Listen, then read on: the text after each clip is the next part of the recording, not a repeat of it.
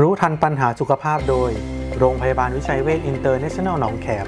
วินิจฉัยภาวะหยุดหายใจขณะหลับมีขั้นตอนอย่างไร โดยนายแพทย์วีรพลกิมสิริ แพทย์ประจำคลินิกหูคอจมูก เมื่อผู้ป่วยเดินมาเมื่อสงสัยว่าตัวเองเนี่ยมีภาวะหยุดหายใจขณะนอนหลับ ทางแพทย์เนี่ยก็จะประเมินจากประวัติตรวจร่างกาย รวมถึงคลิปต่างๆ ที่ผู้ป่วยเนี่ยอาจจะอัดเอามาให้แพทย์ดูนะครับ นอกจากนี้เนี่ยทางแพทย์จะ ใช้แบบประเมินมาตรฐานนะครับ แต่ละที่ก็จะใช้หลากหลายนะครับ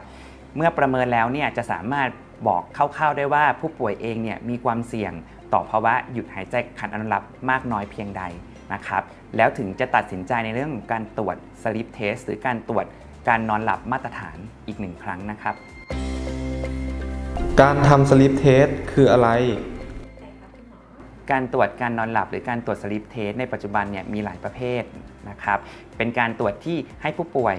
นอนหลับและเรามีเครื่องในการติดตามอาการขณะที่ผู้ป่วยนอนเนี่ยว่ามีภาวะหยุดหายใจไหม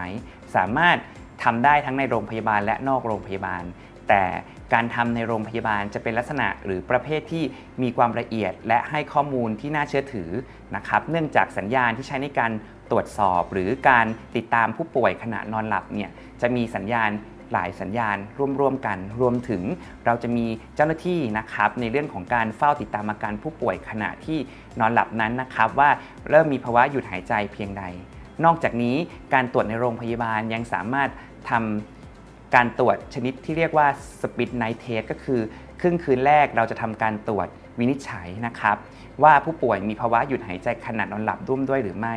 ถ้าผู้ป่วยถูกวินิจฉัยว่ามีการหยุดหายใจร่วมด้วย ในครึ่งคืนต่อมา